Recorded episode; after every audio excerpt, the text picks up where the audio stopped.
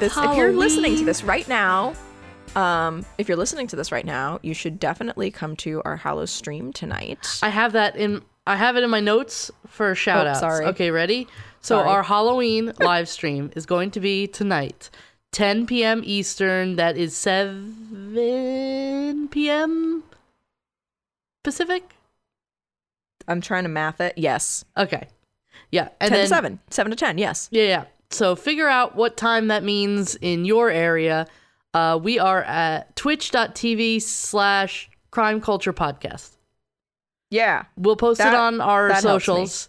Uh, as of the time of recording this, we don't know ooh what movie we're going to be watching.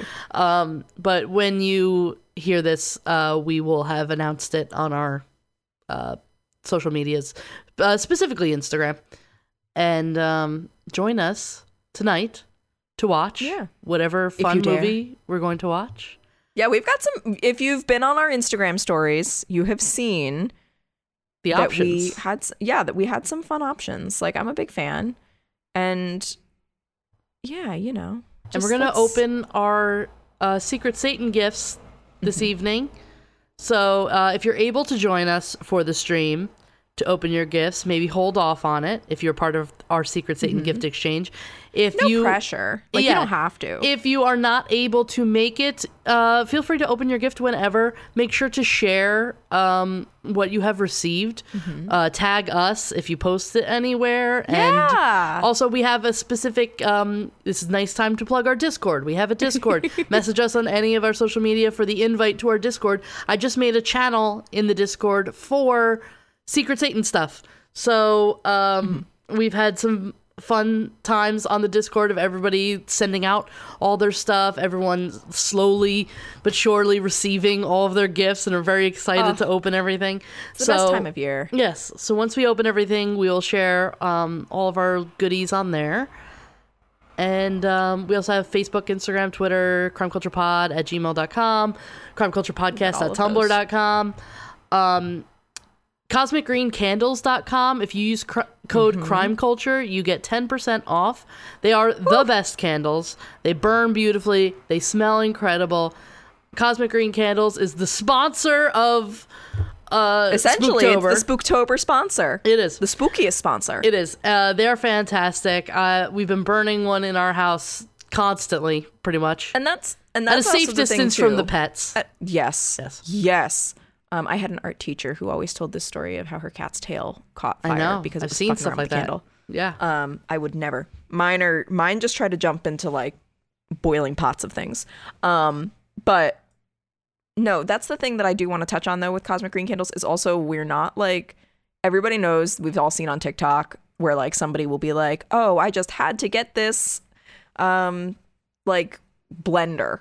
And oh, I just really I I just I wanted to blend some stuff and look, this blender comes with a cap. Like it's all very you're obviously like paid we're not getting a, a fucking thing out of this except no, we got some you're saving money. We got candles because we were like, yeah, let's do this. And they were like, here's a thank you gift. But by no means are we getting like a cut of this money. Yeah. And we just we, we, uh, support businesses we believe in and we pre- we prefer to support small businesses. Yes, and we spread the love with our candles. If you are part of our Patreon, you may have Mm-hmm. received a little gift from us. If I had your address, um, we uh, kind of spread the love to a couple of people who've been supporting us for a long time. Uh, very sorry to Kim, I could not get it across uh, country lines. Oh. yes, I was very upset about that. bullshit. Yeah, um, That's shipping was going to be insane, Charles, what the fuck are especially up to? especially for a candle. Yeah. Um. But before I'm doing all the shout outs at the top. We're shouting Yeah, out. I was gonna uh, say patrons, we're going around. Shouting out our patrons: Janie, Sarah, Kim, Travis, Megan, Michaela, Stevie, and Delaney. Thank you guys so much um, Woo. for supporting us for so long. Spooktober is the best. Uh, we made it through painlessly this year. I'm so surprised. We've really cracked the code. We're not this done being yet. like the fifth year in. we're not done. Six. Six. This is the sixth Spooktober we've done. year. How Yes. insane is that? I Um, just But we're coming at you with it's kind of a tradition now. The last episode of Spooktober is creepy pastas, So that is what we are doing for you guys today. And let's just jump right in. I have a couple. Kaitlin's got a couple. Um, I We like all really. got a couple. I got a couple short ones. I like some short ones. Um, Yeah. So I'm starting with this one. It's called popcorn ceiling. I, you know what? I went Oh, back. that's a nightmare in and of itself. Yeah, Fuck a design popcorn nightmare. ceiling.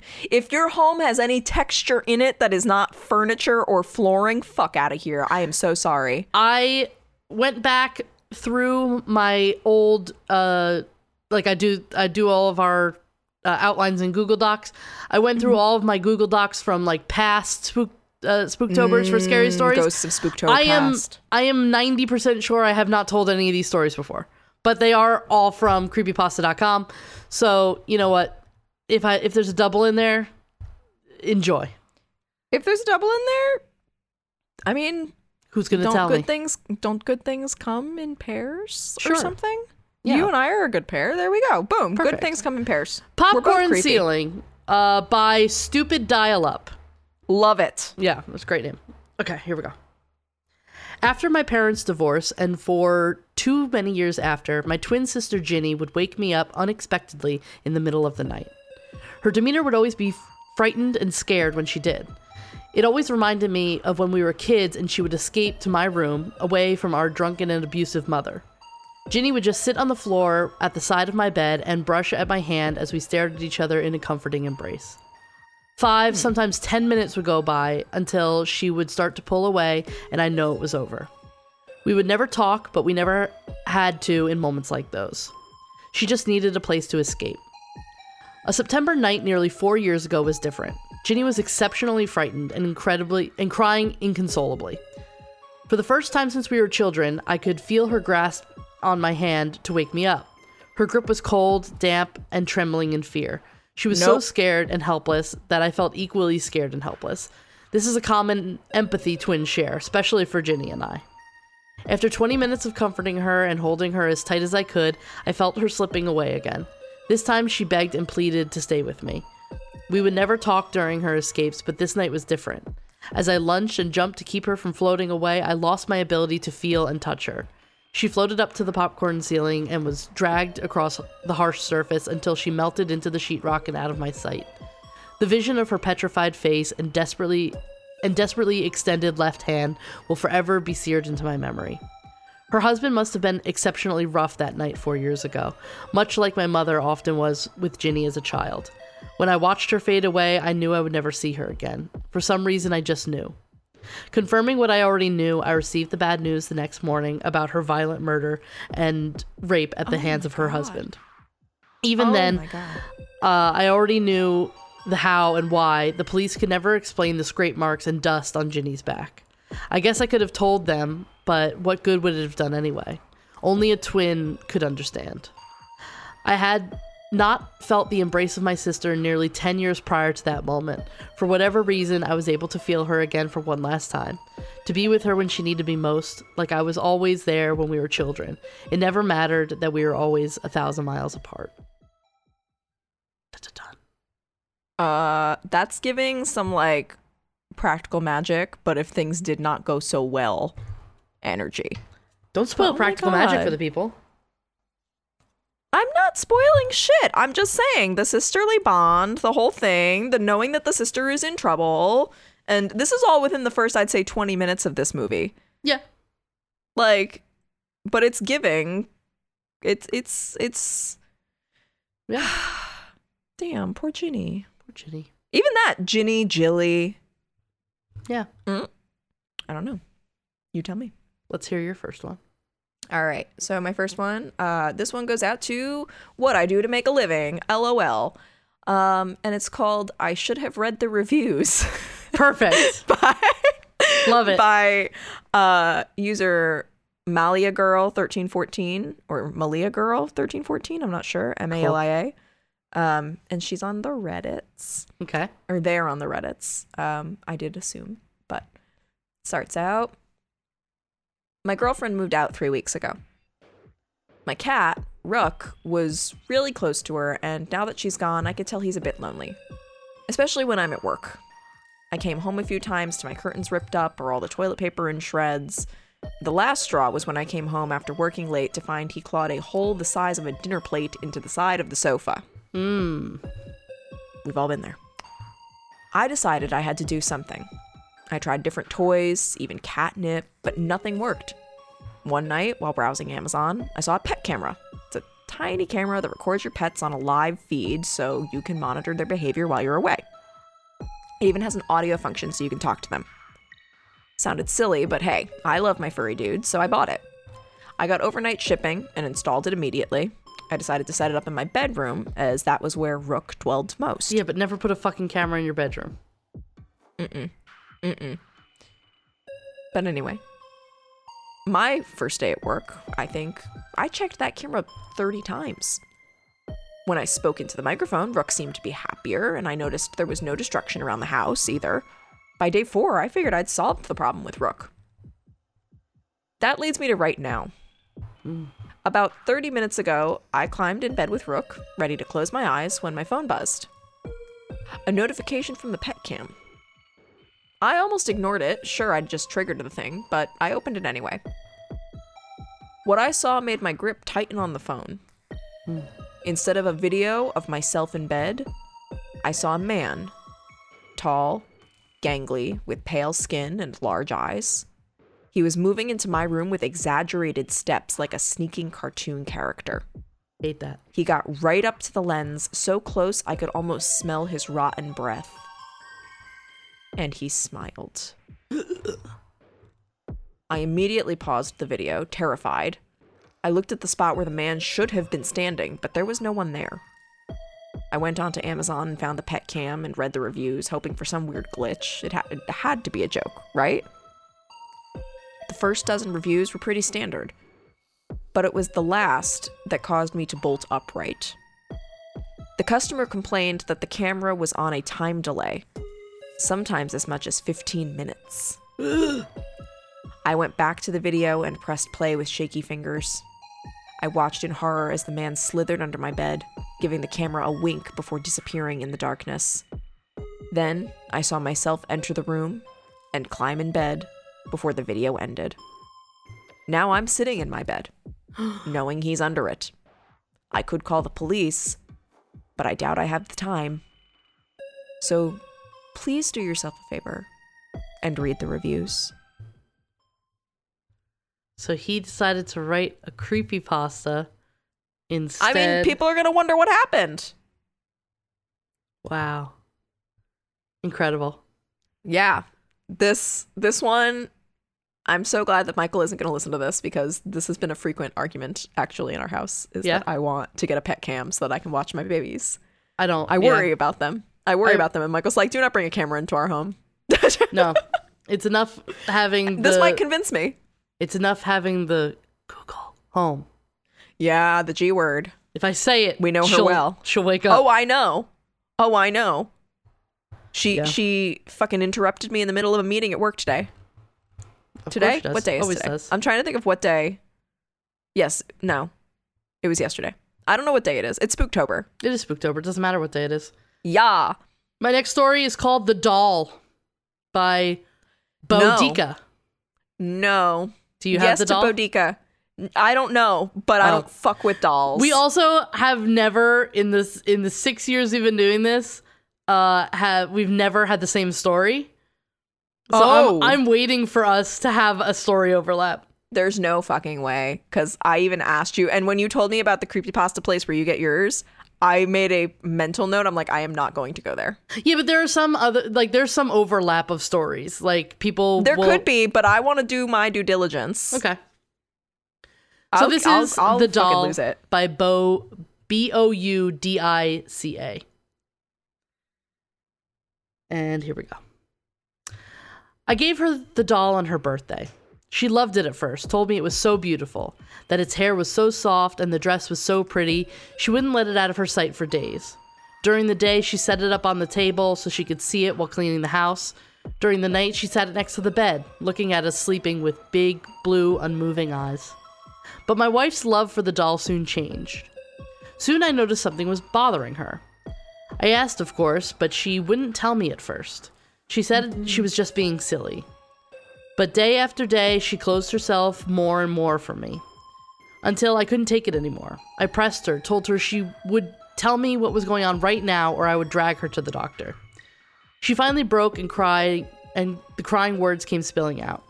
She then told me that it was the doll. It scared her. She told me she had the feeling it was constantly watching her. Sometimes it even seemed like it was moving. This worried me, and I went to take a look at the doll. It sat motionless on the little table in the bedroom, the big blue eyes unchanged. I couldn't help but sigh it from relief a bit. Of course, she's not moving. She couldn't have been. I went to turn away, but then I saw a tiny movement out of the corner of my eye. I turned back to the doll, picking it up from the table. I held it close. I held my face close to the doll's, staring, uh, unmoving eyes. Something was moving. I tried to concentrate, tried to look a little bit closer. Yes, there definitely was movement, but not from the eye itself, it was behind the eye. Before I could register this, the eye burst out as if it spilled at least 20, 10 wriggling maggots. I dropped the doll in shock, backing away instinctively. My wife yelled from the other room, asking me what was going on. I yelled back to her not to worry. I picked up the doll again, using a tissue to wipe away the maggots. Inside, I saw more pressing against the skin and the plastic outer layer. Absolutely not. So soon already. I had hoped she would have lasted longer. I will have to get a new one for her, maybe keep it alive first. That way, it'll last longer for sure. While I throw away the old doll, I think about how my wife always says she loves the thick blonde curls of little Katie down the block. Doesn't she also have blue eyes? No! Yeah. Fuck, I wondered, but I didn't consider. No! Serial killer. No, not not not little Katie. No. Whoa. Oh my god. Did you I witnessed just that? saw. uh, I you just, just, saw a watched cat in back. real time. A so yeah, a cat just climbed into the seat of honor. I have a co-pilot seat next to me because otherwise they walk in front of my camera, and that's fine until I'm in like a work meeting and they're flashing some behole, which is not HR approved, probably. Um, and Felix just stealthily climbed in here, and all I saw was a shadow next to me, and I'm gonna tell you something. There's nothing about Felix that's stealthy. That's fair. That's he's a he's a hefty boy. It's okay He's a hefty though. boy. But I didn't hear him coming. I didn't see him. That's what she said. Mm-hmm. Um that's what anybody said. But yeah, he just why'd you gotta do that, buddy? Well, Katie down the block is in danger. He's trying to. He's trying to help you. He is. He's climbing into my lap as we speak. Um. Oh, buddy. You're Mama has to read a scary story right now. I literally he waited. He's no, you're not climbing on my desk. Um Not on the keyboard, please. not on the sir. keyboard specifically. He's also Oh. trying to yeah, he's trying to rub his face against my mic. This is he's dro- oh, he's drooling. This is this is the scary story in and of itself. Um All right, Felix, do you want to read this with me? Maybe? Perhaps. No, he's gonna- Oh. He's gonna pull the headphones out. He's gonna step on the keyboard. His eyes are facing two separate directions. oh, Thank you. Mama, love He wants kisses. I'm gonna Mama, love do a me. quick. That that's gonna go in the Patreon Discord channel in lieu of a drink because you know what? He is large. He's a tall drink of water. Mm-hmm. Okay, goodbye. And he just clawed me to leave. Yeah. Um, I could take this out. We could take this out. no, It's Spooktober, bitches. Um, everything stays in. everything is staying in for this one except for. No, I guess Tell me- everything's staying in. Tell me your next story. So my next one is I want to read my daughter's diary to find out why she left us. So my wife title. says absolutely not. Is this the title or is this the beginning of the story? Yes, and it's by Okay. Lightning Nations on Reddit. Okay. You gotta edit that Um, title down, buddy. No, uh, it's giving Call it the diary. it's giving am I the asshole to me. okay.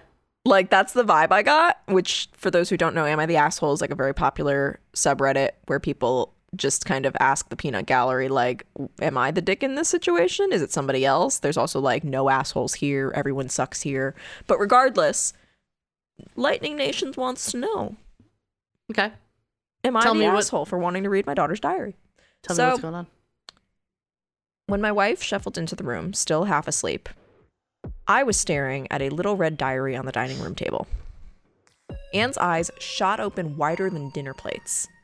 Tell me you didn't read that. With my eyes fixed on the book, I took a long sip of coffee and shook my head. I'm trying to decide what Kiara would want. Hand shot up against Anne's chest as she took several slow, steady breaths. You can't. How do you think she'd feel knowing her father snooped through her diary? Under normal circumstances, I'd agree with you. Great, she said. I caught her wrist to keep her from grabbing it away. But these aren't normal circumstances. Mm-hmm. For 20 minutes, Anne insisted my reading it would be a monstrous betrayal. Already in tears, I protested. Said I needed to know the reason my daughter checked out. Hmm. She always seemed so bubbly, so joyful. She and I talked about everything, yet she never once hinted she was suffering. The only problem she faced was constantly clashing heads with her stepmother. I'll spare you the grisly details, but on several occasions, Kiara accused Anne of being a gold digger more than once. Mm. I told Anne she didn't understand the pain I was in, the torture of not understanding why. The two of us reached an agreement give it one week. Once I read the diary, there'd be no unreading it, so it was better to take seven days and give the decision some serious thought. Okay. The anxiety drove me to the brink. My coffee intake increased to 18 cups a day. I started smoking again and needed a glass of whiskey, or two, or three, or four, just to sleep at night. On the morning of the seventh day, Anne was waiting for me in the kitchen. She asked how I was feeling, and I told her I'd decided to read the damn thing.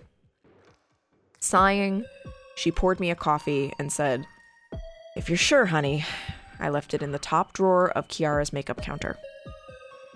I shuffled upstairs, sat before the mirror, fished my daughter's diary out, and took a deep breath, and then opened it at the final entry. But strangely, that page was dated the previous day. It ended with I can't take living in a world without Kiara, so I've decided to join her. All my affairs are in order. Tomorrow, I'm mixing poison in with my coffee. Goodbye, everyone. I'll see you soon, my darling. When I tried to stand, the room and all the furniture lurched from side to side. The carpeted floor drifted closer as my hands flew up around my throat, which had become drier than sandpaper. It felt like I'd inhaled a cloud of sulfuric acid. A pair of fuzzy slippers lay directly beside my skull. My eyeballs rotated upward toward Anne, who was looming over me. And as a sly grin spread across her face, the real reason why Kiara left us finally dawned on me. Mm. Now, I ain't saying she a gold digger, Yeah. but she poisoned two people. That's how the song should have gone. Yeah, that's good. Would have been much more interesting. These are good stories um, this year. Yeah, we're we're Are we this is- this crushing is it right now? Don't don't speak too soon. We're we're like two in. Gotta be honest with you, didn't fully read this next one. Oh, honey. I read the first paragraph and the last line. I was like, got one. So here Okay. we go. Okay. That's kind of that's kind of look my forward for to this. I look forward to witnessing you experience this in real time. If it's under 600 words and the ending is good, chances are I'm going to use it. Fair. If there's any Fair. time to phone in an episode, it is the Halloween episode. So, this one is called The Window, and it's by Josh Ooh. H. Here we go. I was in You my can my bedroom window, doing sorry. the typical what? I said you can come through my window. Stop it. it's a Melissa Etheridge reference. I know.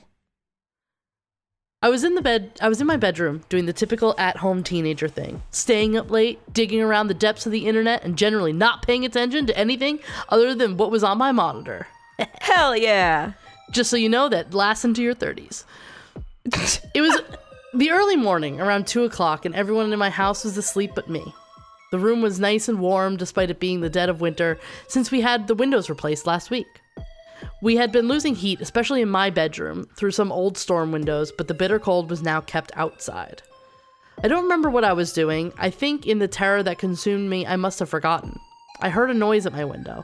Not the sound of a bug flying into it or the shrubs brushing against it.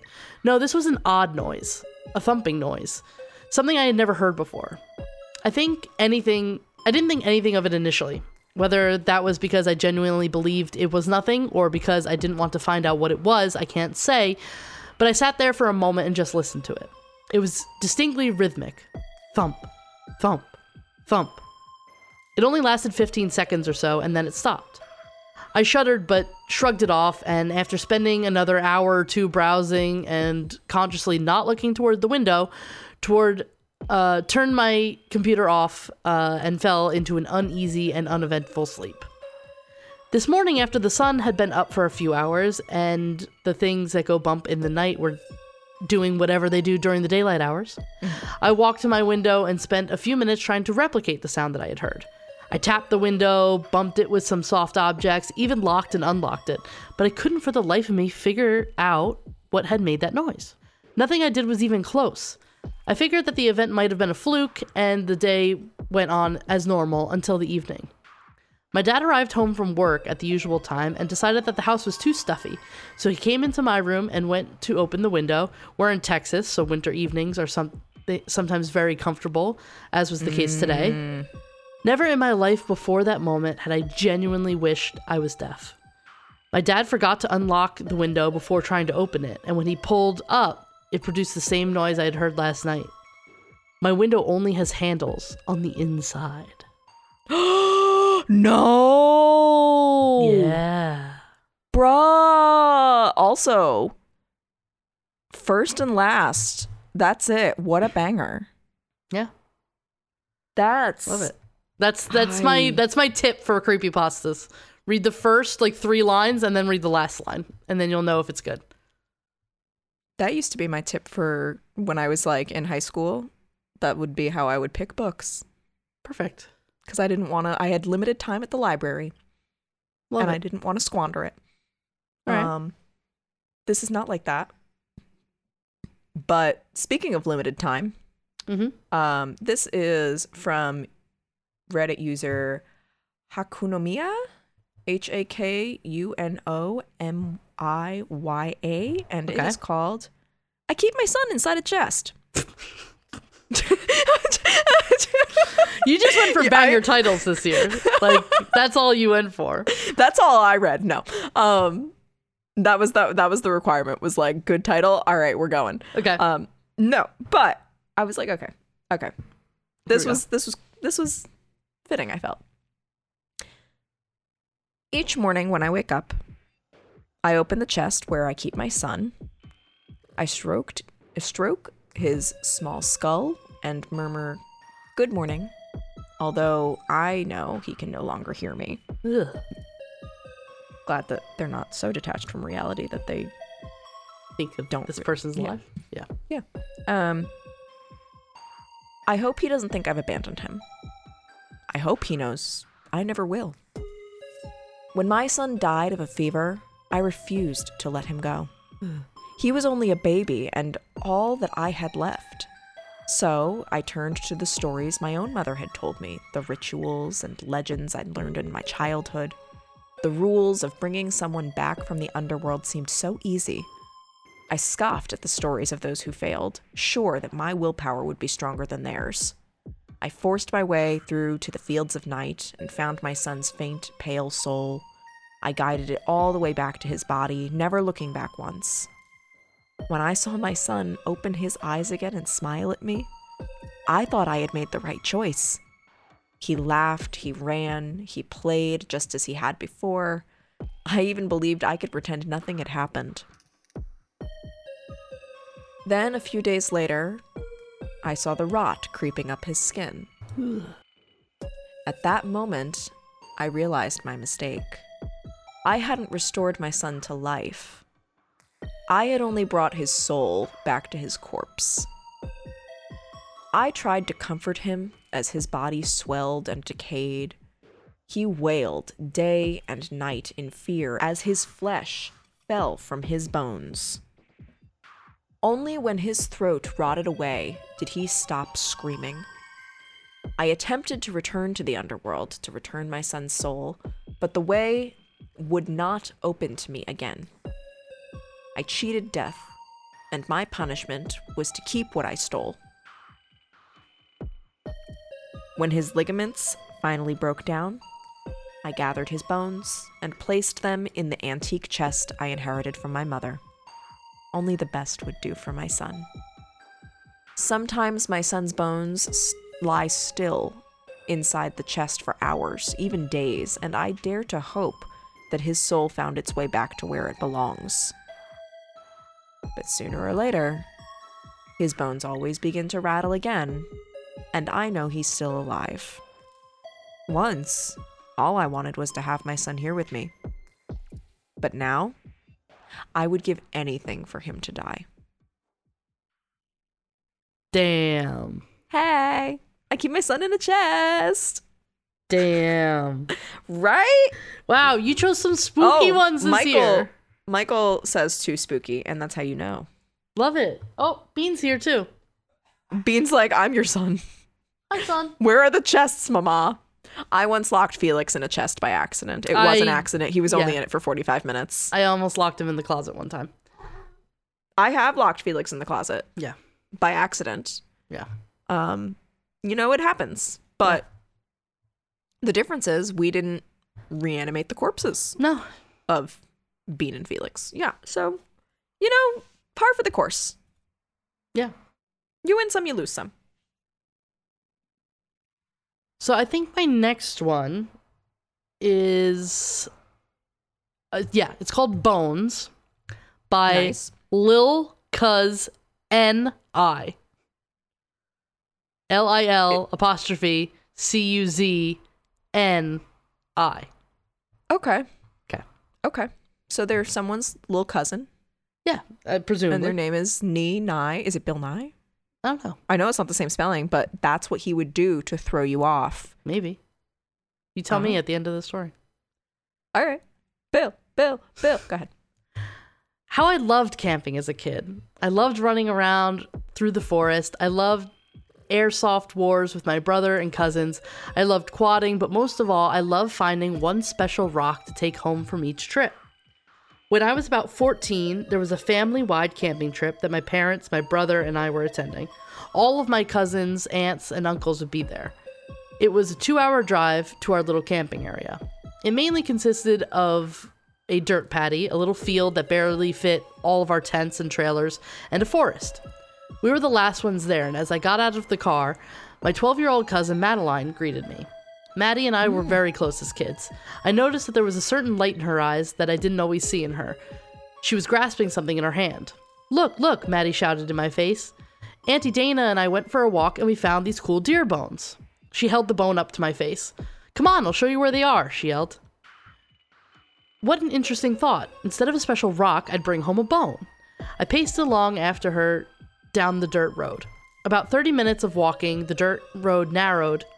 I began to think that we were getting lost, but Maddie insisted she knew where we were going. I was getting hungry as it was nearing supper time, and I hadn't eaten since a couple hours before I had left. I was also thirsty, so thirsty. Here, Maddie announced. There they were. Bones were scattered everywhere. I snapped a few pictures with my camera. I picked up about five that I wanted to take home. Maddie herself had already picked out two that were in the back in the tent that we were going to share for the weekend. My stomach rumbled, so without saying a word, I grabbed Maddie's arm and began stumbling back to our tiny campsite. That night F left me feeling a little creeped out. Maddie was asleep beside me. I felt so vulnerable in the tent with my little cousin. I was scared that a pack of coyotes or a bear would show up and rip us to shreds while everyone else was warm in their trailers. Suddenly, there was a scratching noise coming from outside the tent, and the zipper unzipped from the outside. Maddie awoke with a jolt. A woman, obviously missing some body parts, crawled into the tent. Please, she whispered, I need my bones back. Bruh. Absolute no. Yeah. That's a that's yeah. No. Mm-mm. No thanks. I'm good. No, thanks. Um I could have gone, I just want you to know, like I could have gone my now I'm I'm just kind of now starting to get back to sleep. Like, you know what I mean? From Fall of the House of Usher. Yeah. Like, only only relatively recently did I like kind of start to get my shit together again. Mm-hmm. And and you're just gonna mm-hmm and hit me with that shit. Yeah. I think I would argue that the one like at least two of the ones you've done so far are scarier than that one. Yeah, the but one I'm of the guy bitch. coming out uh, under the bed, terrifying. Actual mean- nightmare. There's no room under my bed, so it wouldn't matter. Fair. That's that's all fair and true. However, I I don't I don't do kids. I don't do little kids. Like the the creepy the creepy little kitten. Nah. nah. Right. Well, what's your next one then? So speaking of the fall of the House of Usher, because this is technically my last one, This is your last one? depending on if we have time. Oh, Because I told have you my last one, one, counts two- as two. Okay. Well, I have two more. I have two more and they're short. You want me to do another one? Yeah, why the fuck not? You know, Okay. it's your Spooktober. Everyone else is just living in it. Let's do it. Because you want to end on this one, right? Terrifying. I just want to end mine on this one. I don't need to end the entire podcast on this one. Okay. I don't know if any of mine are good enough to fucking end on. And we're live. I mean, I don't know that this is good enough to fucking end on either. Whatever. Fuck it. All right. So I'm gonna do this one, and then you'll do yours, and then I'll end on on mine. You're you're doing amazing, sweetie. okay. So this one's called Party Crashing, and it's by Teddy. Okay. Ready? Okay. Don't crash a party. It's rude. No, that's not good. And Teddy's about to tell you why. Go on, babe. Yeah. Halloween is by far my favorite time of year. The one wonderful day where walking around with a mask on is socially acceptable. Masks hold quite a unique place in society. A mask can transform anyone into something else, turn an actor into a character, hide the secret identity of a superhero, or even allow monsters to walk amongst men. You never know what's behind a mask until you take it until it's taken off. But that's the best part of Halloween. No one is going to take off anyone's mask. There's a gang of teenagers with their talking dog there. There is no gang of teenagers with their talking dog there to strip away my disguise and reveal the truth underneath. No, this is reality, and on Halloween I am perfectly able to hide in plain sight. Of course, wearing a mask has its own special meaning for me. I'm not an actor, superhero, or even a monster, not in the fictional terms at least. No, I simply use a mask as a means of entry. Any mask works, really, as long as it covers my face. I manage to use a different one every year. All I need to do is walk the streets of my suburban neighborhood, weave my way through various decorations, and dodge packs of trick or treaters until I hear the familiar blaring of loud music. Like a sailor to a siren at the sea, I'm drawn to the music, to the party that emanates from it. Uh, yes, that is why Halloween is so wonderful. No one seems to ever ask questions at the door to a Halloween party. All I really need to do is knock and wave when the door opens. The mask makes people just assume I'm there for the party. Hell, sometimes people just leave their front doors wide open, allowing even easier access to their home. On Halloween, no one gives a second glance towards a masked man making his way through their midst, which is what makes my hobby oh so fun. They are completely they are completely oblivious as I approach their food. They continue to chatter and gossip as my own as I add my own special ingredients to their bowl of punch. They continue to dance and play as I stab small sharp needles into their chocolates and sweets. It is not until their first friend drops to the floor, either choking on my poison or coughing up bloody needles, that people start to panic. It is the same every year. As soon as I leave the party and hear the chaos rising behind me, an unstoppable grin forms uh, under my mask.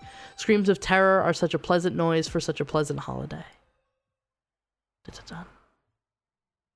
These are the types of people that your parents warned you about that everybody on Halloween was like, "No, I need to check your candy first and then also take the candy tax because I'm checking your candy and I'm your parent." Like why can't people have nice things? Why I did see something. It was probably originally from TikTok, but there's something that like the, the kid goes through their their um, candy basket because like kids get way too. I don't know if it's the same now, but when I was a kid, we got way too much fucking candy. So the parents would have their kids go through their candy basket, pick out a bunch of their favorites, and the rest they put back in the basket and they leave on the front. Do- they leave outside the front door, and the next day when the kid wakes up, the I don't know what it's called, Halloween fairy or the oh, swap witch or something like that. I think they're called ants. no. Uh, it's like this the swap witch or something that like will swap the candy that you don't want for like a toy or like something else. So that's like a way to like get rid of a bunch of Halloween candy. Obviously, like as the parents, you're probably gonna eat it yourself. I was about to say, where does it go? Like as the child in this situation, I well, suppose. it's the same where thing. where where did your teeth ever go? The tooth fairy just took them. No, I knew that because I found them in a container in my mom's makeup drawer. Yeah. Sometimes your parents keep your teeth. Sometimes they toss them. Sometimes your parents keep your teeth, and sometimes you really wish they didn't. Yeah. Uh, but yeah, so that was horrific. Um, but I don't begrudge you of that. Hey, I didn't do N- it. You I'm didn't do the it. story. You didn't do it. That was you by just- Teddy. you- Teddy did that. You are simply the messenger. Yeah, you know what? It's fucking Teddy's fault. Like yeah. that fucking asshole. Um all right, so this last one.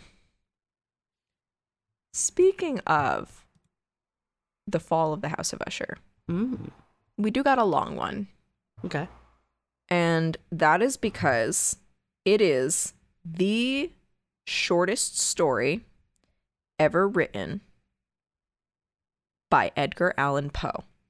Ooh, hose for Poe. Hose for Poe. Um, it was written in 1850. He initially, like, so I shouldn't say that. It was initially published in 1842, but then, like, it, it, long story, long story, long story. I don't want to get into this. It's, it's an old ass one. I thought it would be fun. Stop, Okay, cool. stop Let's questioning do me. it. Um, the chateau into which my valet had ventured to make forcible entrance rather than permit me, in my desperately wounded condition, to pass a night in the open air was one of those piles of commingled gloom and grandeur which have so long frowned among the Apennines. Not less, in fact, than in the fancy of Mrs. Radcliffe. To all appearance, it had been temporarily and very lately abandoned. We established ourselves in one of the smallest and least sumptuously furnished apartments. It lay in a remote turret of the building. Its decorations were rich, yet tattered and unique. Its walls were hung with tapestry and bedecked with manifold and multiform armorial trophies, together with an unusually great number of very spirited modern paintings in frames of rich golden arabesque. In these paintings, which depended from the walls not only in their main surfaces, but in very many nooks which the bizarre architecture of the chateau rendered necessary. In these paintings, my incipient delirium, perhaps, had caused me to take deep interest, so that I bade Pedro to close the heavy shutters of the room, since it was already night, to light the tongues of a tall candelabrum, which stood by the head of my bed, and to throw open far and wide the fringed curtains of black velvet which enveloped the bed itself. I wished all this done that I might resign myself, if not to sleep, at least alternately to the contemplation of these pictures, and the perusal of a small volume which had been found upon the pillow, and which purported to criticize and describe them. Long, long I read, and devoutly, devotedly I gazed. Rapidly and gloriously the hours flew by, and the deep midnight came. The position of the candelabrum displeased me, and outreaching my hand with difficulty rather than disturb my slumbering valet, I placed it so as to throw its rays more fully upon the book. But the action produced an effect altogether in- unanticipated. The rays of the numerous candles, for there were many, now fell within a niche of the room which had hitherto been thrown into deep shade by one of the bedposts. I thus saw, in vivid light, a picture all unnoticed before. It was the portrait of a young girl just ripening into womanhood. I glanced at the painting hurriedly and then closed my eyes. Why I did this was not at first apparent even to my own perception, but while my lids remained thus shut, I ran over in my mind my reason for so shutting them. It was an impulsive movement to gain time for thought, to make sure that my vision had not deceived me, to calm and subdue my fancy for a more sober and more certain gaze. In a very few moments, I again looked fixedly at the painting. That I now saw aright, I could not and would not doubt, for the first flashing of the candles upon that canvas had seemed to dissipate the dreamy stupor which was stealing over my senses, and to startle me at once into waking life. The portrait, I have already said, was that of a young girl. It was a mere head and shoulders done in what is technically termed a vignette manner, much in the style of the favorite heads of Sully. The arms, the bosom, and even the ends of the radiant hair melted imperceptibly into the vague yet deep shadow which formed the background of the whole. The frame was oval, richly gilded, and filigreed and Moresque. As a thing of art, nothing could be more admirable than the painting itself. But it could have been neither the execution of the work nor the immortal beauty of the countenance which had so suddenly and so vehemently moved me. Least of all could it have been that my fancy, shaken from its half slumber, had mistaken the head for that of a living person. I saw at once that the peculiarities of the design, of the vignetting, and of the frame must have instantly dispelled such an idea, must have prevented even its momentary entertainment. Thinking earnestly upon these points, I remained for an hour, perhaps, half sitting, half reclining, with my vision riveted upon the portrait. At length, satisfied with the true secret of its effect, I fell back within the bed. I had found the spell of the picture in an absolute life likeliness of expression, at which, which, at first startling, finally confounded, subdued, and appalled me. With deep and reverent awe, I placed the candelabrum in its former position. The cause of my deep ag- agitation being thus shut from view, I sought eagerly the volume which discussed the paintings and their histories. Turning to the number which designated the old oval portrait, I there read the vague and quaint words which follow. She was a maiden of rarest beauty, and not more lovely than full of glee. And evil was the hour when she saw and loved and wedded the painter. He, passionate, studious, austere, and having already a bride in his art, she, a maiden of rarest beauty, and not more lovely than full of glee, all smiles and light and frolicsome as the young fawn, loving and cherishing all things, hating only the art that was her rival, dreading only the palette and brushes and other untoward instruments which deprived her of the countenance of her lover.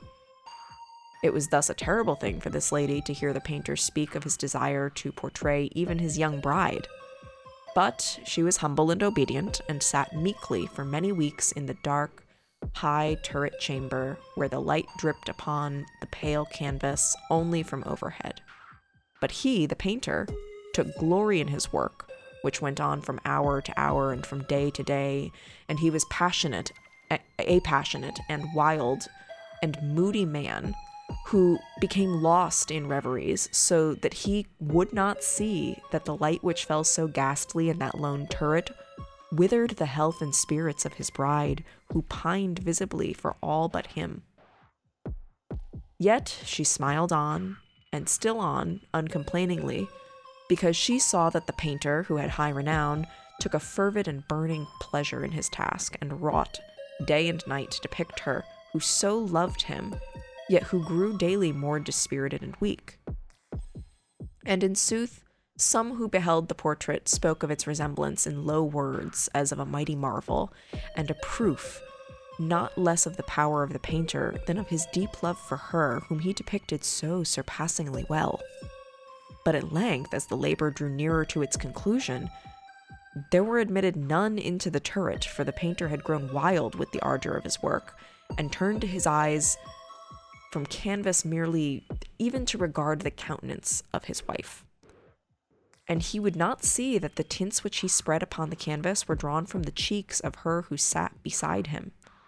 And while many weeks, and when many weeks passed, and but little remained to do save one brush upon the mouth, one tint upon the eye, the spirit of the lady again flickered up as the flame within the socket of the lamp.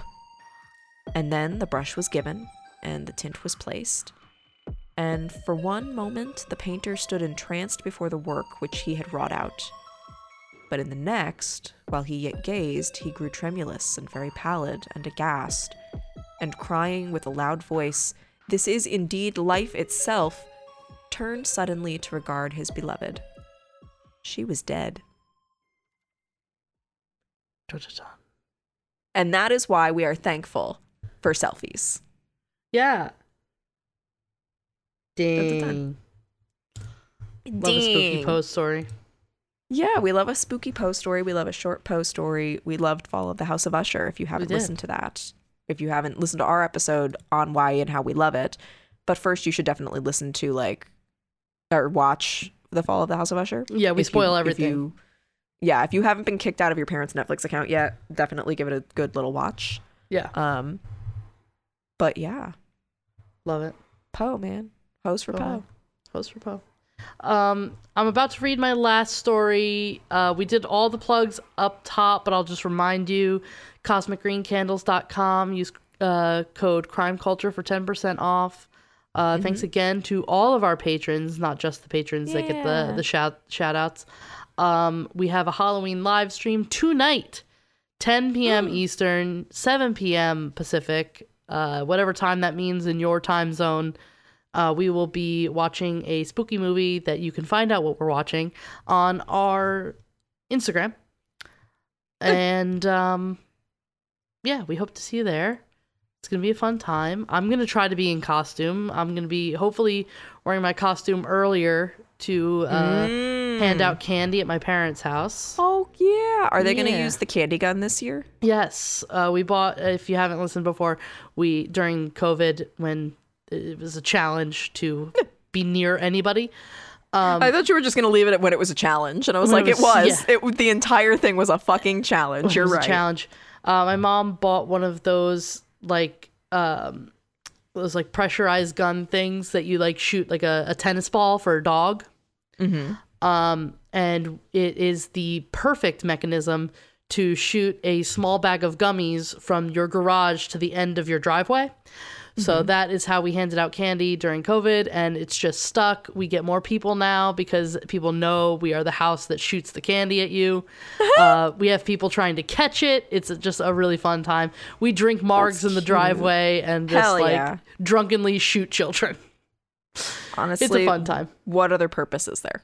Yeah, so uh, I'm gonna be a little lit up for the stream. It's what you deserve. Honestly, great. We're drinking Halloween margaritas that are blackberry somethings, blackberry sage, I think. Very excited for them. I found the recipe. Um, but anyway, so that is going to be tonight our live stream.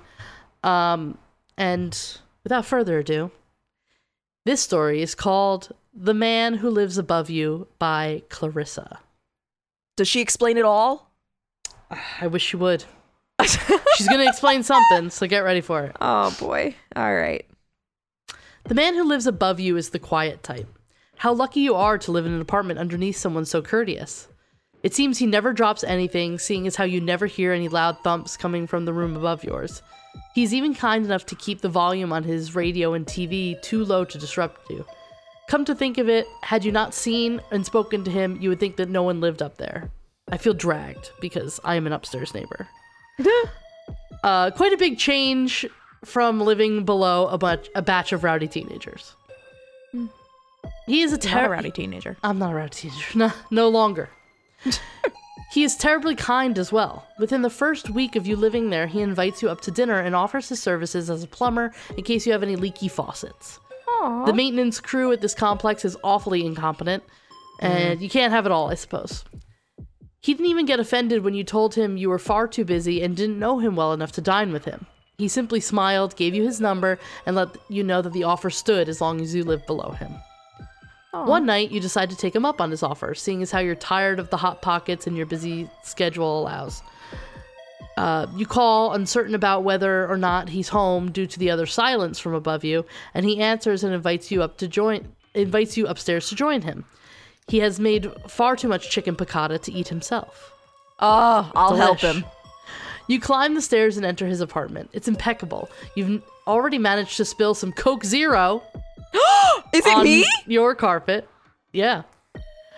In his six years living there, he has left no stains. Dinner smells delightful. He already has a place set for you, almost like he, he was expecting you sooner. Astounded by his kindness, you seat yourself and begin eating. Almost immediately, you feel a bit drowsy. Overworked, perhaps? He smiles and watches your muscles slowly fail you, the sauce dribbling out of your mouth. You can't hold it closed. You start to slide from your chair. You can almost feel the floor meeting your body, but no. He catches you. No sound is made. He carries you down the hall ever so quietly. You're growing too unconscious to worry, so rest assured no one will hear a thing. You won't even hit the floor. Oh, this is the blueprint for how to kidnap me. Yeah. That's it. They they they come for the chicken piccata and you stay for the Coke Zero. God. Yeah. Man. Yeah. Man, I got got. Did you plan this? No. Damn. Yep. Saw Coke Zero and I was like, oh, it's Kaitlin. Yeah. But actually, Yeah. chicken piccata and Coke Zero. I mean, yeah. That's all it takes, truly, for me. I believe it. So I know um, you do. You've dealt with me. That was Spooktober. It's we God, really, did it, guys. I was about to say we really did it. I mean, I guess there is the Hollow stream tonight, which you should tune in. By the You way, tune in. Yeah. um, it's a fun time. I I at the time of this recording, I we don't know what we're gonna be. I'm so excited to find out. Yeah. Yeah. We have some really fun options, like we said. So like, it's gonna be a great time. Yeah, check it Um, out. Have some fun. Yeah. Cri- Twitch.tv slash crime culture podcast. Again, we'll post it on all of our social medias, so you can just click the link there. But Mm-hmm. uh, plan for it. Start following us now, so you get Yeah. notified when we go live. Do it, Yeah. please. Uh, we will be back to our regular schedule starting next week, Tuesdays only. Mhm. Um, and yeah, uh, we can't wait to see you tonight. Yeah, And, um, we hope you enjoy. so we hope you have a really good Halloween. Like yeah. it's the best time of the year. Yeah. You know, just have some fun. Have some fun. Let us Be know safe. which. Yeah, Don't let us spooky. let us know which story you thought was the scariest. Yes, That'll be a fun time. And it'll um, be a fun time. We will see you next Tuesday. Bye. Bye. Woo, Halloween. Woo. Oh, I like that. Let's do that. Yeah. Woo. Bye. Bye. I'm